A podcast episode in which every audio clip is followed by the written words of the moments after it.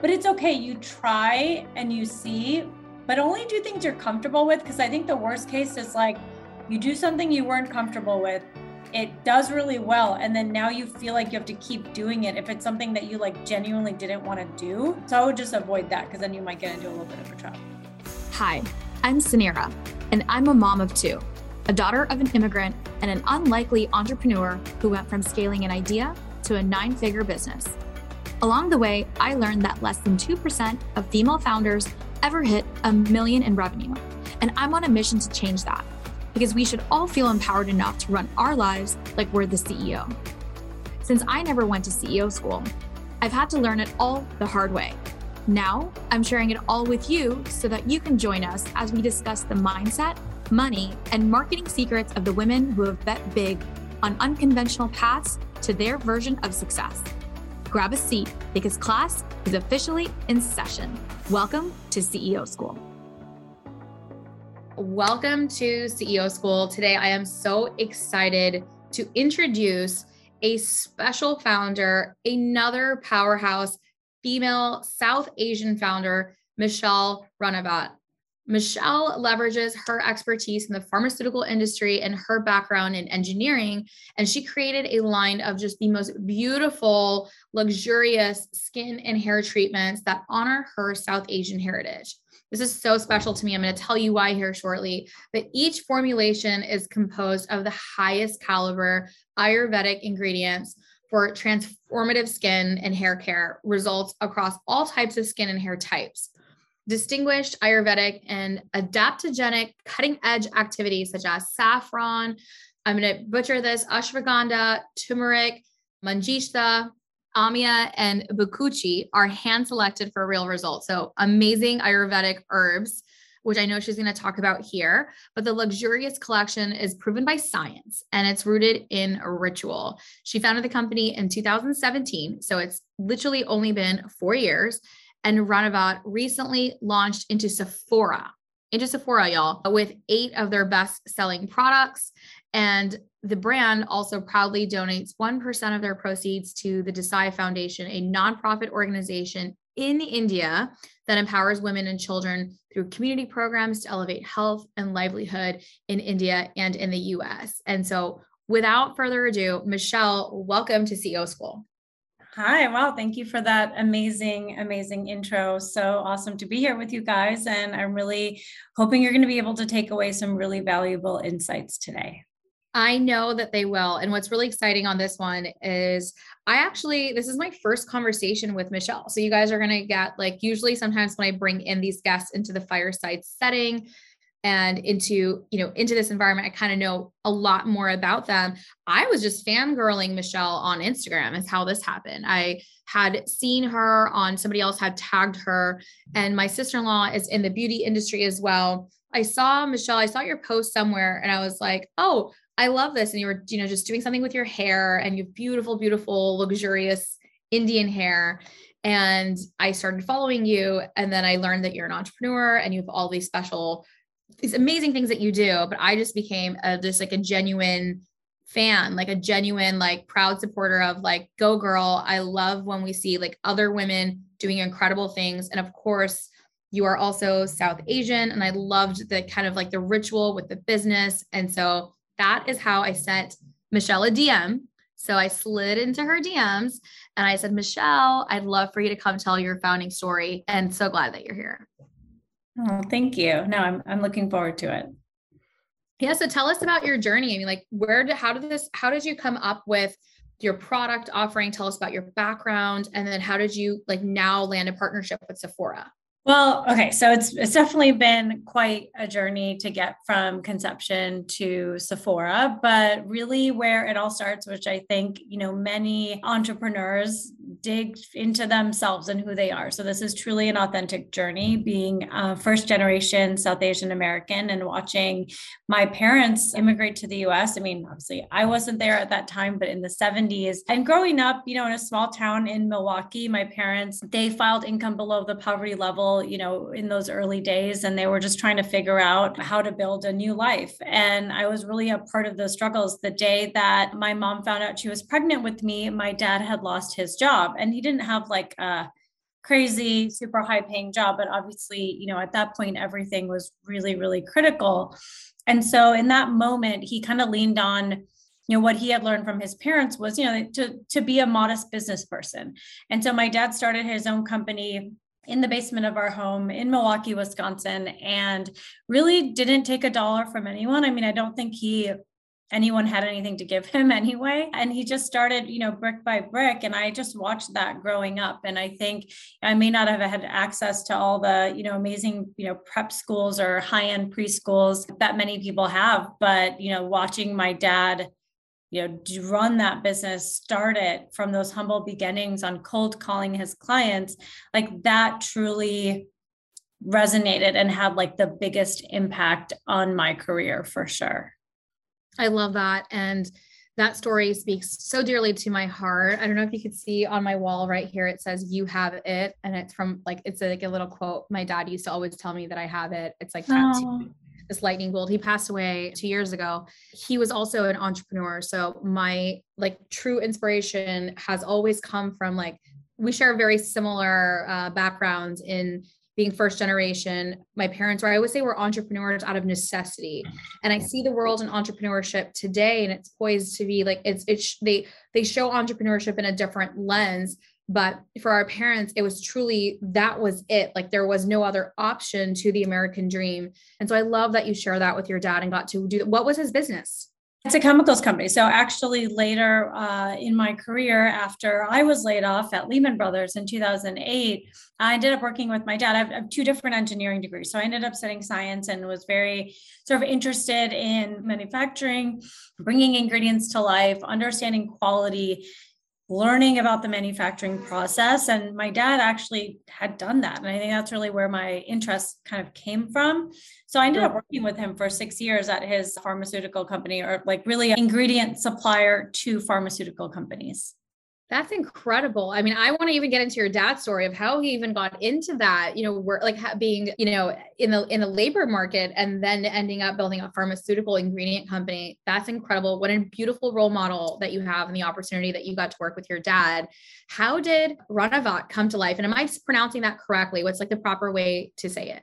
Yeah, Ranavat. Okay. And what does it stand for? It's my last name. Okay. So yeah, nothing like super creative, but Rana means king and Vat means place or palace. So it really does kind of speak to the history of you know what Ranavat means, which is like really like elevated, luxurious, absolutely taking inspiration from those kings and queens of India that once ruled and thinking about how they just wanted to elevate their self-care. Okay, I love that. And I love that you named your company after you. I think that's so powerful and something that women like that's not something that usually I see in women founded companies is like just saying I'm going to name it after me. And I know this because of like law firms. Like I have a lot of uh, female lawyer friends and when they are thinking about company names they're th- you know most legal firms have like last names as like blank and blank associates or blank and blank whatever. And for women we don't tend to do that we want to part like they're they'll partner in on firms when then when it's their own firm they're not putting their own name up front and and I think it's so cool that you're like there's nothing special it's my last name and it's my product name. So how did it come about? So tell me the founding story of Ranavat so you know as I said really the idea of entrepreneurship was 100% sort of built into me in a way just by watching that story. So it always felt like something that I wanted to explore. After being laid off in 2008, I sort of felt like working with my dad was really being a business owner because it was his company. And so I really didn't feel the huge itch to be an entrepreneur myself but i always had that idea planted in my head but ultimately you know really what connected the dots for me was after having my two sons I experienced a lot of postpartum hair loss. And I started to think about, whoa, you know, and this is, of course, like entering mid 30s or th- early 30s, you know, it was pretty it's basically between like 31 and 35 that I was going through all this. And I just like didn't really feel like myself. I, and a side note, had always been a pretty active Bollywood dancer and Indian dance performer, just kind of on the side as something that I was really into. So that actually like doing stage makeup and like the skin and all of the like Indian eyes and all of that like i was just so into that because that was something that i like was so passionate about on the side had performed at so many different i mean from lincoln center to different cultural programs wow. around the world it was, it was really exciting i mean it was totally like yeah. On the side definitely but it was really at a professional level in many ways and and that community of, of women and girls that i uh, started with, actually, many of them have become entrepreneurs. Like one's a founder of ClassPass, another one is I don't know if you know Modi Toys. Like there's so it's so funny that we actually ended up a lot of us ended up pursuing this. But I was going to say you should connect with Payal, but obviously you guys are already friends, so that's perfect. Yeah, yeah. So we met dancing Bollywood. I mean, this is before, way before she. I mean, this is like in 2000 for that we that we connected. So but the point of me bringing all that up is like i just always had this like cultural connection and for me it wasn't really the food or anything like that. It was absolutely dance. And that's when I fell in love with like skin and skincare and makeup. And I was always into it. And then fast forward when I started having kids, I just started to notice like I didn't feel like myself again. Like I wasn't dancing like I was before. And I felt like my hair was thinning and I just didn't really recognize that person. And I felt that I had lost a lot of like who I was through that journey. And then I think this like after having the two boys, I felt this sort of space of like, okay, I've I've been in that mode building my family for a long time. And now I really want to do something that is for me. And I, and I think really my dad's business was very much for me. I didn't feel that I was not doing something and that I didn't love, but I really was digging into like what did my ancestors do for this, you know, for their hair or how did they tackle this issue and and especially going through postpartum there's so many herbs and things that you eat and you realize like man these these really work this is awesome. Coming from the pharmaceutical clinical side i felt that i wanted to prove that out because a lot of times one you know my dream at that time was like man i just think these ingredients are so amazing they make me feel like myself again everyone should have access this stuff should be in sephora. And like that was my like light bulb moment which is kind of cool to sort of see that phrase that was just like in my head as like a dream or thought like actually you know become a reality just recently. And but but it wasn't really about any one goal. I think sephora to me at that moment just meant like if indian beauty treatments are on the shelf like that means something and that means accessibility and that means like that goal has been reached that's so incredible and so inspiring. I think it's it's beautiful the entire journey and just building something and that you were, you know, I love that you were passionate about it, right? I mean, that's usually how every entrepreneurial story begins. Either you're solving a problem or you're, you know, you're obsessed with something and you're like, "Hey, I know this thing works and it's working for me. I want to get this in the hands of others." And when you talked about just postpartum with the kids, I mean, I think a lot of women relate to that. Like I think like let's like every one of us that have been moms all relate to that. I specifically remember after Mila was born, I felt like I was like literally going like my hair was so and it, it's not and it's not back.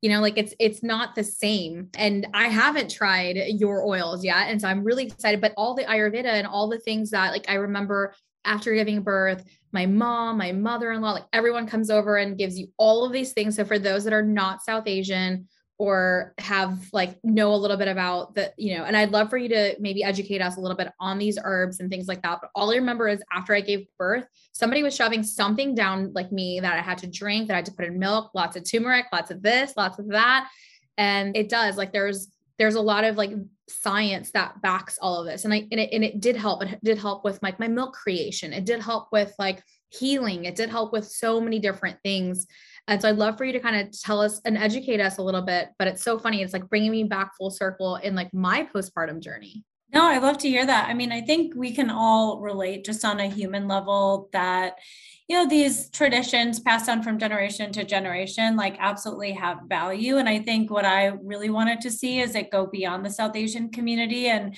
really mm-hmm. have other people experience, just like something like yoga or meditation. It doesn't really you know have anything to do with what your background is. These are amazing tools that can help anyone. And then the other thing i felt and there, there's like reasons that i really position my brand or it is a very luxurious brand is because i wanted to kind of prove a few things. One, I wanted to prove that culturally driven brands could also be luxurious. A lot of times you see you just sort of stripping out, like if it's culturally built or the origins are super clear, it has to be only in the accessible category.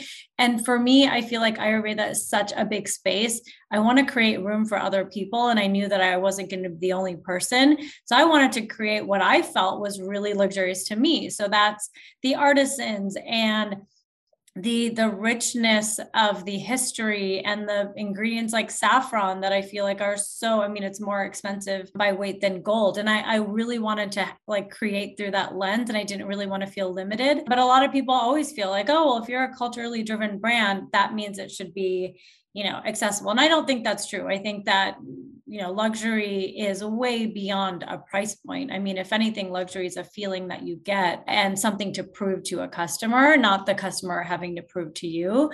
And so that was number one. And i think the second thing is a lot of times people come in and they say like you know i can just imagine like a grandma making a mask. Like that doesn't you know why would i do that versus go to the dermatologist? Well I'm not saying that you shouldn't do one or the other, but just because you discovered gravity a long time ago doesn't mean gravity is like irrelevant now. Like these, just because it's old doesn't mean it's outdated. And what we did is with my background in science and also like in the pharma space, we actually ran uh, clinical trials on three of our products. And I mean, the results are insane, you know, whether it's like fine lines and wrinkles claims or brightening claims. But we were able to get it all. And I think that's just proof that just because it's plant based or just because it doesn't have like some type of chemical ingredient name or something attached to it means it's not going to work. Like, really, there is an, a measurable impact.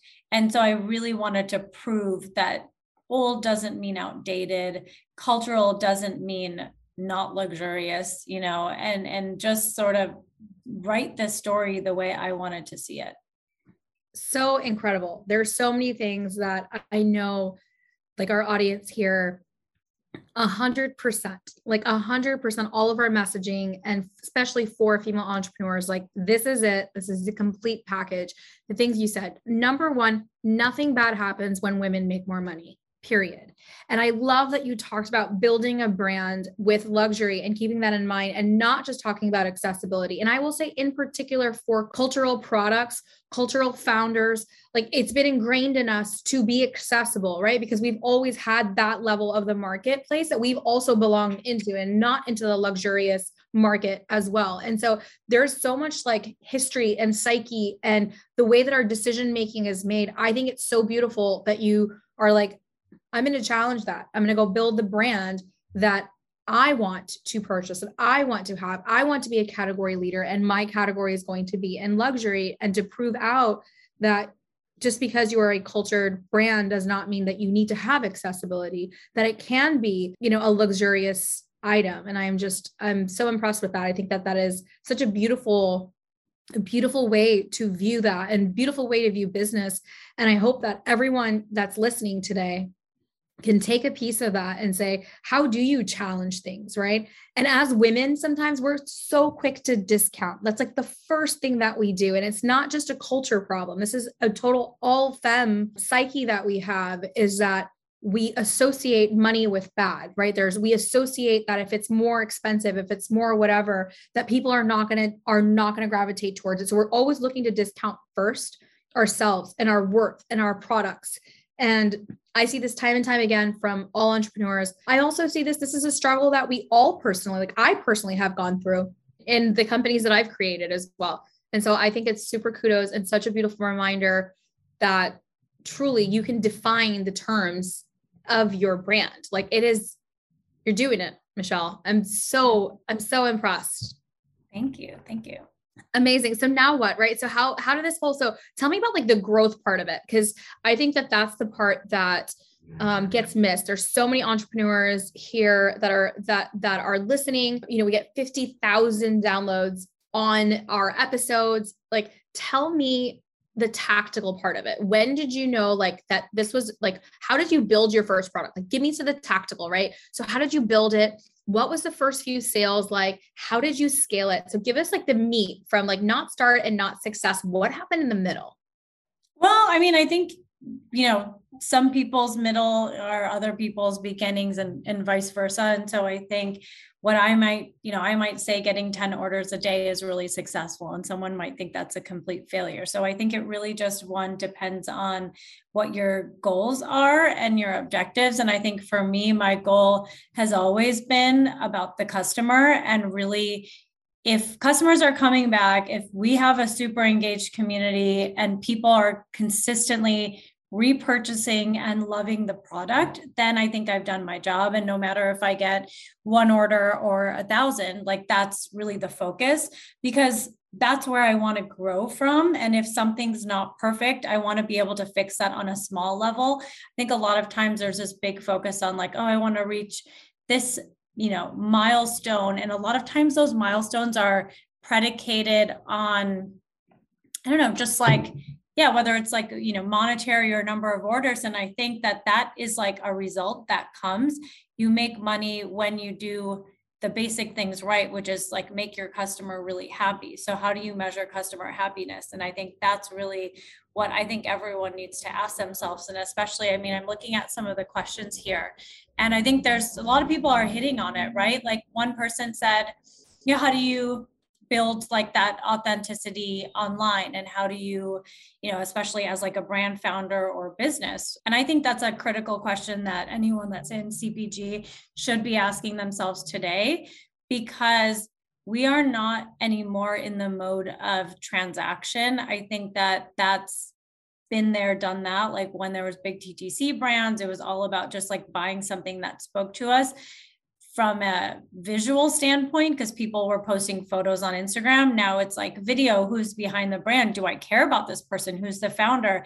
People just want to connect. They just want deeper relationships out of the things they do. If they're going to buy something, they'd rather buy something that they care about the brand founder, that they know about the story, or that their friend told them about. And so I think we all have really incredible stories to share. It's not about building a fake narrative, but it's really about coming from a place of what does my customer want? And just being an active listening. You're not going to know every answer on the first day you open your instagram page. Like you're not going to. But you have to try different things and then pay really close attention on who's buying what's working and start digging in there and really answer the questions that they want to hear. I mean, if people are asking you how to use a certain product consistently, like just dig into that. But also you know you want to balance it a bit with sharing that founder story taking people a little bit behind the scenes engaging in that community. I just think that it all comes from a place of care. If you care about them they'll care about you.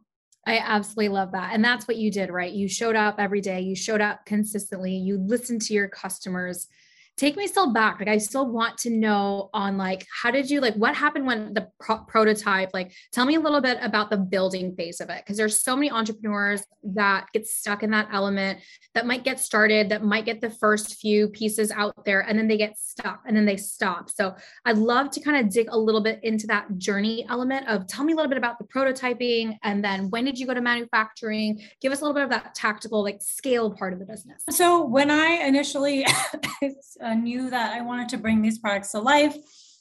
I immediately went to India and started to dig into Ayurveda because I was not an Ayurvedic and still I'm not an Ayurvedic expert. And so I really decided, like, okay, so I want to just immerse myself, get on the ground, and really do some learning. So I started to do that, learned about ingredients, and realized that this was an issue of ingredient sourcing, which is actually something I did at my dad's company for so many years and finding these incredible pharmaceutical ingredients and what the highest quality was. And so then I realized I knew how to solve that problem and I knew how to vet manufacturers. So oddly enough, like the people that I met that first trip to India are the people that I'm still working with today. So I have multiple manufacturers all located in India and we have an Ayurvedic doctor on the team there. I am formulating all the products, but where we started, you know, and where we ended up are totally two completely different things. Even in working with the same manufacturers, I have like learned so much about elevating the formulas. I mean, I think we started out with six different products. There were three masks that were like powder masks, and then I had three like mists or hydrosols. And the idea was to like custom create a little like mask that you would make. And that was okay. Like it did well. But as I started to learn, I wasn't afraid to kind of scrap those and completely repackage and recreate the brand.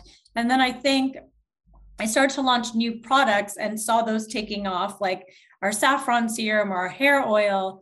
And then I saw, like, okay, this is really interesting, but now my outer packaging doesn't really match that level of luxury. So then I started to go into custom, you know, just the the elevation of what that product packaging was like and that full from our custom boxes to the you know the drawer i mean everything is like so meticulously created and i started to like rebuild that so where i started totally different for where i ended up and i think that's a really important piece of the journey I love that. Were you self-funded? Can you t- tell us a little bit about like the funding journey of it? So how did you fund all of this? Did you get investors? Are you seeking investment? Tell us a little about like the the, the finances. So I had about thirty thousand dollars. Well, I mean, I had some savings from the banking days, but thirty thousand dollars is what I initially started the business with, and I I was fine with that just like kind of getting it off the ground i didn't have any social media platforms or anything like i think if you're an influencer starting a brand, it's like you probably need less because the moment you launch your product, you're probably going to be selling because you already have like, you know, a, a, dedicated stream. But I didn't have that. So my growth was pretty slow and steady from the beginning. And it did take about two years to reach profitability. I never really spent cumulatively more than like $250,000, I would say, before we hit profitability. How were you marketing, right? So I, I, think there's some questions on here on what was your first marketing campaign? How were you reaching your customers? And then how do you reach your customers today? Okay. So, first, in terms of like, how do we reach our customers or like what was our initial, that time it was through retail. So, my first customers were like Neiman Marcus and Nordstrom and really, I mean, first first like i launched at a trade show and in that trade show i met four or five people one all of which are people that like totally changed my business and that trade show indie beauty expo is like not even around anymore. So i think that's really interesting that anyway that i launched there. And at that time you know i didn't again like i didn't have this like social following or anything. So i thought establishing my credibility through major retailers and especially in the luxury space an account like Neiman Marcus was really the best way to go. So like landing there it was huge. I think we were the first ayurvedic brand to launch there. And and I still work with them today and the, but the people that I met at Neiman Marcus she ended up starting this other company and, and her and i have like worked together for a really long time growing the business across multiple other channels too. So the first day it was interesting like i got to meet all these industry people at this indie beauty expo. So that was like my tactical first launch day.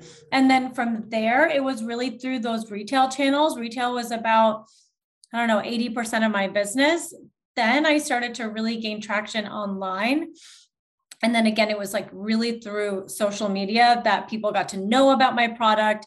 And of course, you know, it did have distribution at Neiman Marcus. I think that helped. I did invest pretty heavily in PR as well, because again, luxury positioning, you need to have, make sure that Vogue is talking about you, make sure that all of these, you know, like all the high end media outlets, like they need to be talking and substantiating your product. So I invested pretty heavily in PR when I didn't really have you know a ton of sales to substantiate it. I didn't go with the most expensive agency that's for sure but i did like the right amount.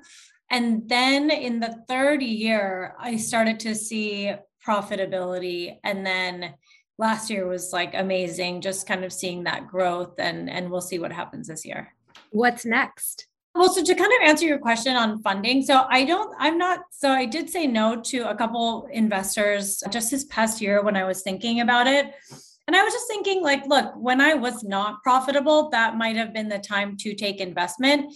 But now I'm profitable. I really don't, I mean, this was like, had I needed them, I would have needed them two years ago. Now that they're all calling me, I'm like, well, I actually don't really feel like it's the right fit but i'm friendly with with everyone in the community. So from big strategics that have been reaching out to vc investors like i always have the conversation and it's great. Like I, I keep in touch and i learn something and maybe they learn something from me but you never know in the future. I just feel that at the moment i can do everything i want to do. So i hired um, a team and we've been able to invest in influencer marketing which we haven't really like launched yet fully but also paid media and so if i'm being able to if i'm able to grow my brand and invest then i don't really think i need to to have any you know financial partner for the moment I love that. And I think that's that's truly like you defined your own path, right? I think that and there are you don't you don't have to be profitable right? And so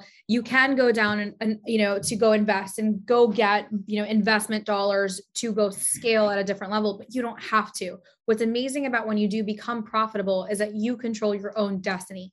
You get to make that choice. You get to decide hey do i want to take on external capital or you don't need to? I mean for me i had two very different paths in business you know, at Stax, I'm a technology company. Venture kind of like came alongside to build software. It's so extremely expensive to hire engineers and developers. And just that path was just, I needed to get capital to go build a platform to go connect to like Visa, MasterCard, and all of the things that we do. And so I couldn't do it without capital. So that was a very different journey.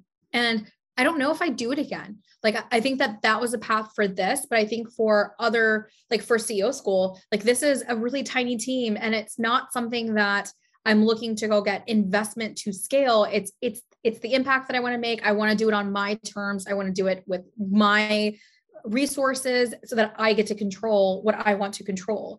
And when you bring on investors, that changes, right? That 100% changes because you have somebody else's dollar, somebody else also, even if they're a minority stakeholder. I've gone through every single journey in that. And it's not bad either. So I will say that it's neither good, it's ne- neither bad.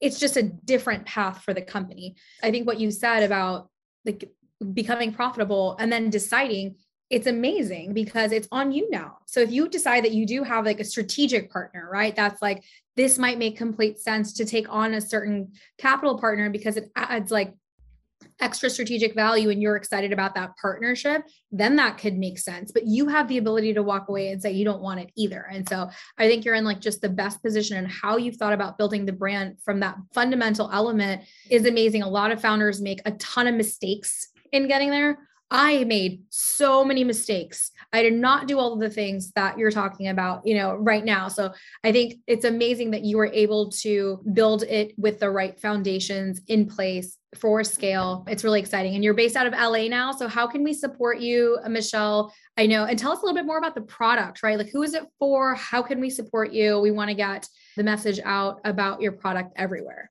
Of course. Well, one thing I'll just end on with the with the funding thing. I mean, I think it just depends on what your goal is in your journey, right? Like there's some people that are like, I want to be like what money does buy you in many ways is time. So you can do things a lot faster. Like if I said I wanted every, you know, I want to be a household name in 3 months, well, yeah, I probably need some money to start doing that and really amplify. If I'm willing to wait 3 years, to do that, then yeah, I probably could do it on my own. So I think it really depends on what your goal is.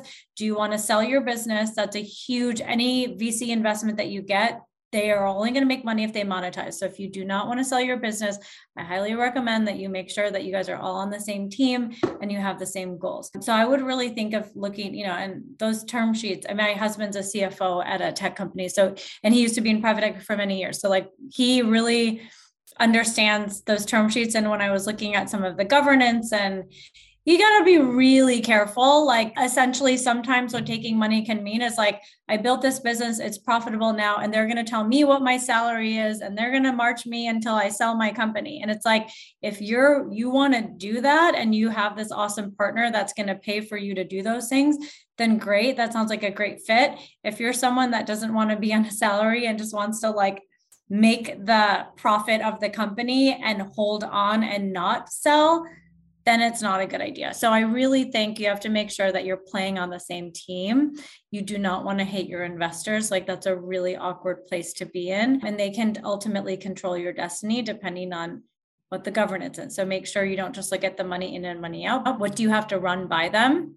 Super important. So, anyway, chatting about LA and where you can find me. I mean, obviously, we talked about this, but like online, I'm always excited to connect. I'm like starting to grow my TikTok, which is like a whole new experience but is it worth it is it worth it to get in now in tiktok um it's like 110 percent like that's everyone really? that has everyone any tells me that facing business yeah i mean it's already getting too saturated way like it's it's it's already late not too late to still do it but it's i wish i had done it and grown earlier but i think it doesn't matter. Once you figure out the formula it's it's a place for authenticity which i know i'm like drinking the kool-aid of tiktok a little bit but it shouldn't be quote unquote hard. Yes it does take time and an investment but it's really just sharing the human side of who you are and connecting with the community that you want to connect with and thinking about it that way versus like trying to prove anything to anyone. I mean, Instagram is way more toxic. Instagram is more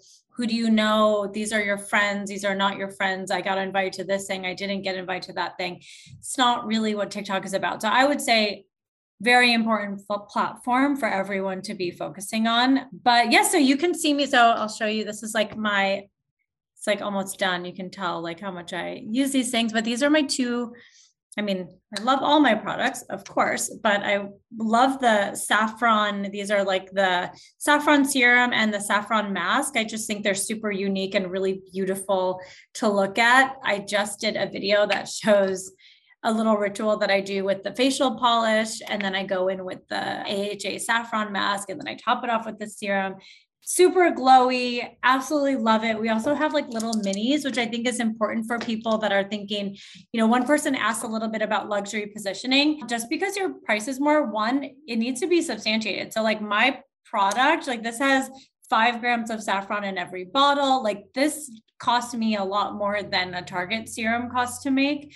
So for sure you have to like there should be a reason that your price their price point's expensive. Also all of our imagery, all of our packaging. Like I definitely spend a lot more to bring my brand to life because it's a luxury brand.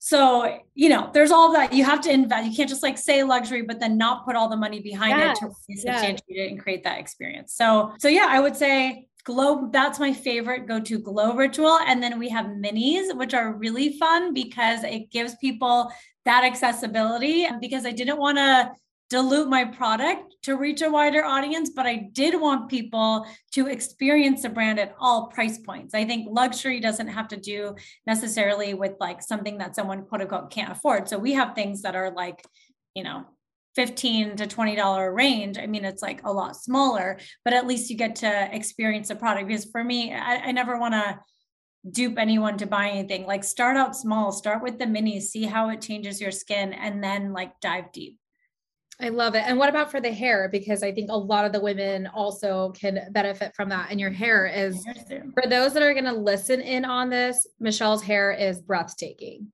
So essentially, I mean, I have some before and afters, but really the whole idea is hair oiling. So wanting to start and take care of your scalp first. So every week, I mean, I only shampoo once a week. It really depends on your thickness of your hair, but I do like a nice hair oiling kind of like a scalp massage or scalp facial treatment. So starting over here, really using this oil to massage it. And then you can use a little bit of this oil. It smells smells like jasmine flowers. It takes 2,000 pounds of jasmine flowers to make one ounce of our oil. So it's really sort of luxurious and special in that way. And then I sort of just run it through my hair to shape it and give it some shine. So you can really use it in a few different ways. You know, one is that like overnight hair mask, and the other way is just kind of smoothing it all over and giving it some nice like perfume and shine. So beautiful. And this is so exciting. I know all of us can't wait to get our hands on it. Many of the women here are already using your products. I think it's mm-hmm. so incredible your beautiful journey. Are you shipping internationally? Like, how are you logistically doing this? Because okay, so I to ask two questions as a consumer and then also as a business. Did you start small? Like, where were you shipping at first? And now, how are you like scaling that? Yeah, that's an awesome question because it's been really interesting. So I started in my office. This is like four years ago, and I actually had have a couple reels, Instagram reels on this, but like I started my office, moved into the garage, moved into a warehouse. Now we're moving into a 3PL. So we're just about transitioning because we're experiencing a lot of growth and I hope continued growth. We need to move to 3PL. And I'm sure if we continue to grow even more, we might then like bring it back in house. So it really sort of is just going to give us a little more room to scale. This warehouse that I moved to exactly a year ago, it's like you can't even really walk into it anymore. It's so packed. And and especially with supply chain, like we have to keep six to eight months worth of inventory now because it takes that long to get things.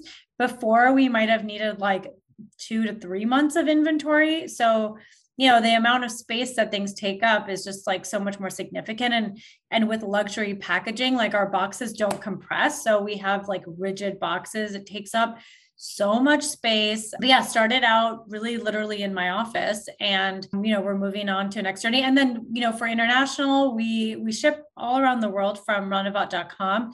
We are launching in 252 Sephora doors in the fall, which I'm really looking forward to coming to a Sephora near you. And then from international perspective, we just launched at Harrods in the UK.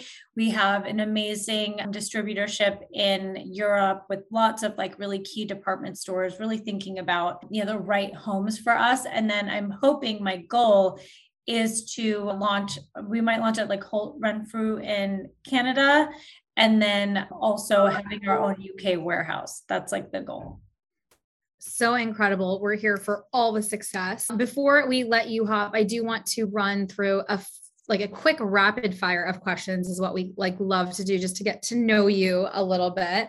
So I'm going to start with are you an animal lover? Do you have a dog or a cat? Don't have no, no animals. Although no. I do love them because I'm vegetarian, but I don't like have any pets. You have no pets. I don't have any pets right now either. High tech or low tech? Medium tech. Like I do not like being inundated with too many messages. Like I feel like between like Slack and DM and people texting me and email like it's just sometimes it's a little overload and i'm not a fan.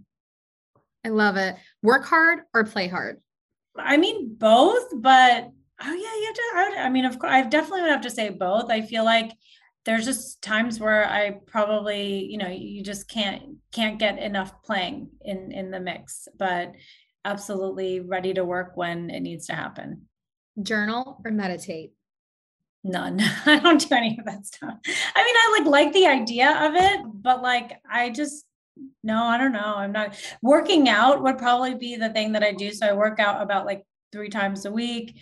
And like now that like the business is doing a little bit better. Like before, I just felt like I couldn't spend money on anything because I was like, oh my God, I just like can't spend any money. And then I didn't have time. So I was like working so hard, I didn't hire anyone.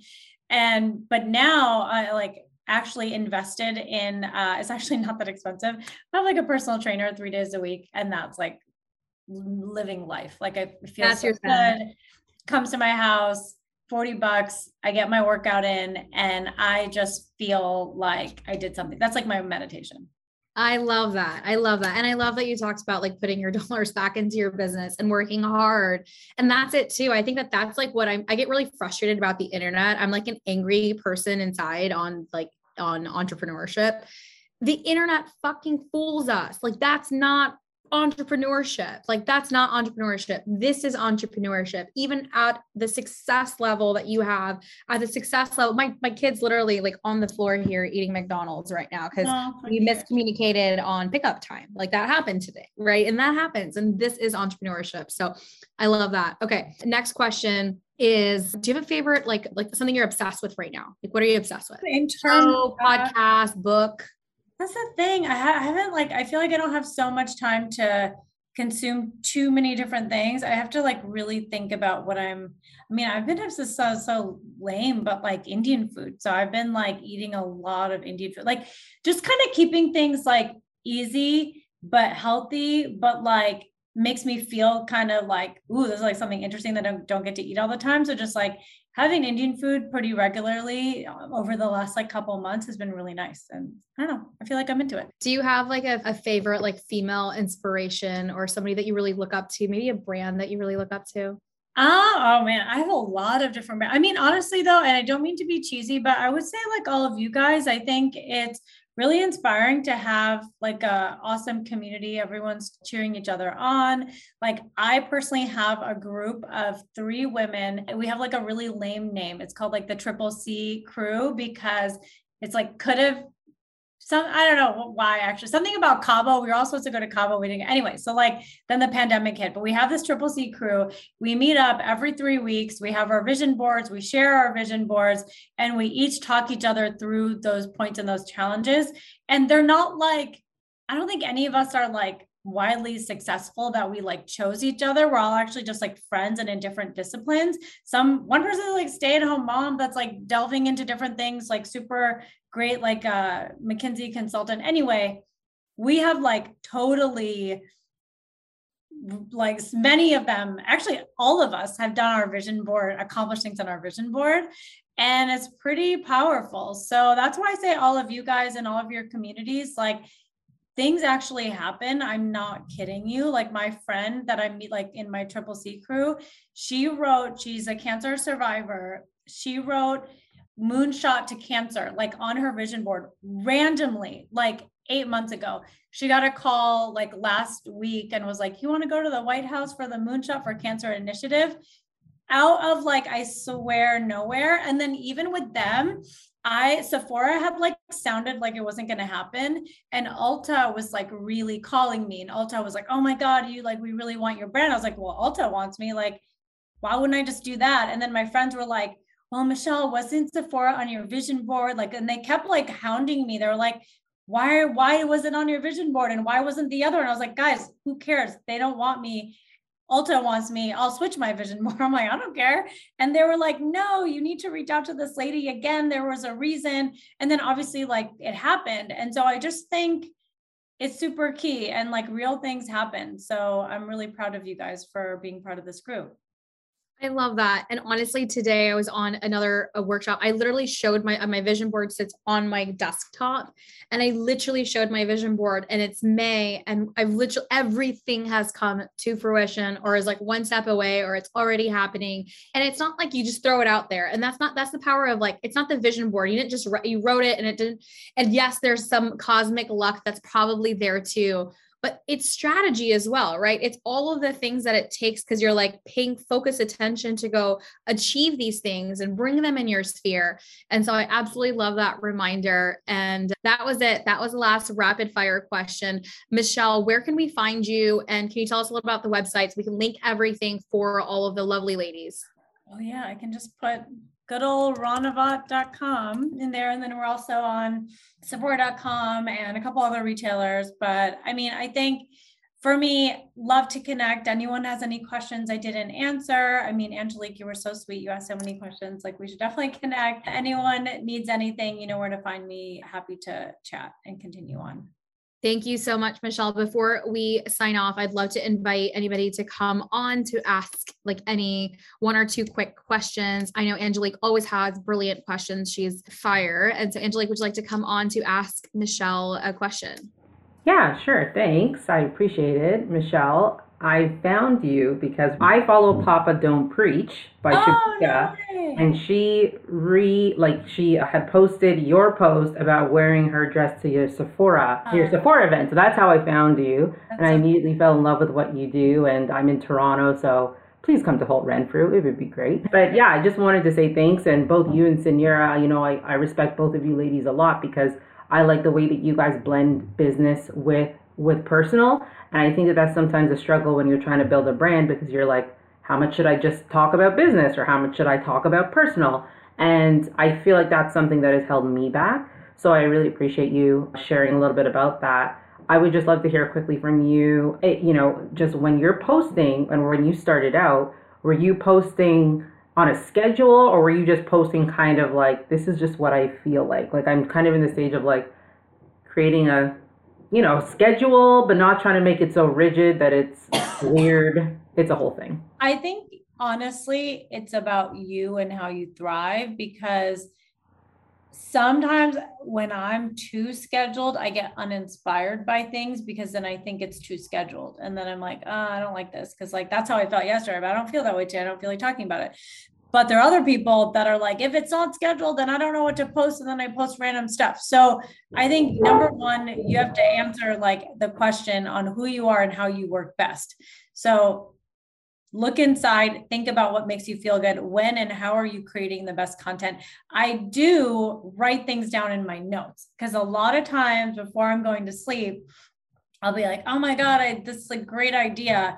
And then the next day I won't remember it. So I do always, I have like a little ongoing list and notes about things. And then I did test some stuff out. When you talk about personal and professional, I don't really show my kids on Instagram really ever and I start I did a little bit one time. I forgot which video I did, but I and then like it didn't even really do anything. And then I was like, oh, well, this is actually great. Sounds like people don't even want to hear about it anyway. And that was something that I was hesitant, but it's okay. You try and you see, but only do things you're comfortable with. Cause I think the worst case is like you do something you weren't comfortable with it does really well and then now you feel like you have to keep doing it if it's something that you like genuinely didn't want to do so i would just avoid that because then you might get into a little bit of a trap okay cool thank you that was such a great answer i love that and i'm one of those overly scheduled humans by the way michelle but i agree with you i lose my creativity when i'm trying to do things too much on a schedule and the night beast does come and that's when all the ideas flow. You have to write them down.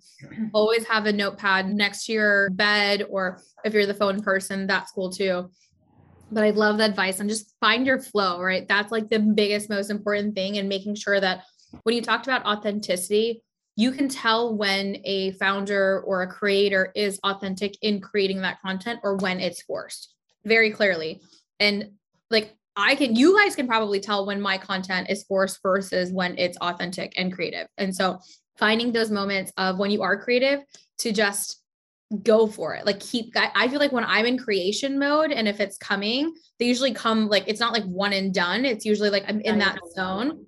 And so I just go with, with that flow. So I love that. Everyone, thank you so much for being here with us today. And Michelle, thank you so much for your wonderful time and your brilliance. And we're so excited to continue to support you in any which way possible. You always have a forever home at the CEO School community with us. And hopefully, we'll get to meet in person this year. I'll be in LA later on for some things post summer. So I hope to see you. And if you're ever in Florida, do look me up, but we'll, we'll continue to connect via DMs for now. Awesome. Thank you, everyone. Really appreciate it. Thanks, everyone. Hey there. If you enjoyed this week's episode themes and want to go deeper into concepts on mindset, money, and marketing, download our freebie with the five secrets that helped me scale multiple companies to seven figures and beyond. These are the exact skills that will help you get you to your next level. Find it on CEO School's bio on Instagram at CEO School. If you loved today's episode, leave us a review. This is how we grow and reach more incredible entrepreneurs like you. Tell us what you loved about the episode, and you'll be entered to win one ticket to our Women in Business conference this September in Orlando. I can't wait to see you.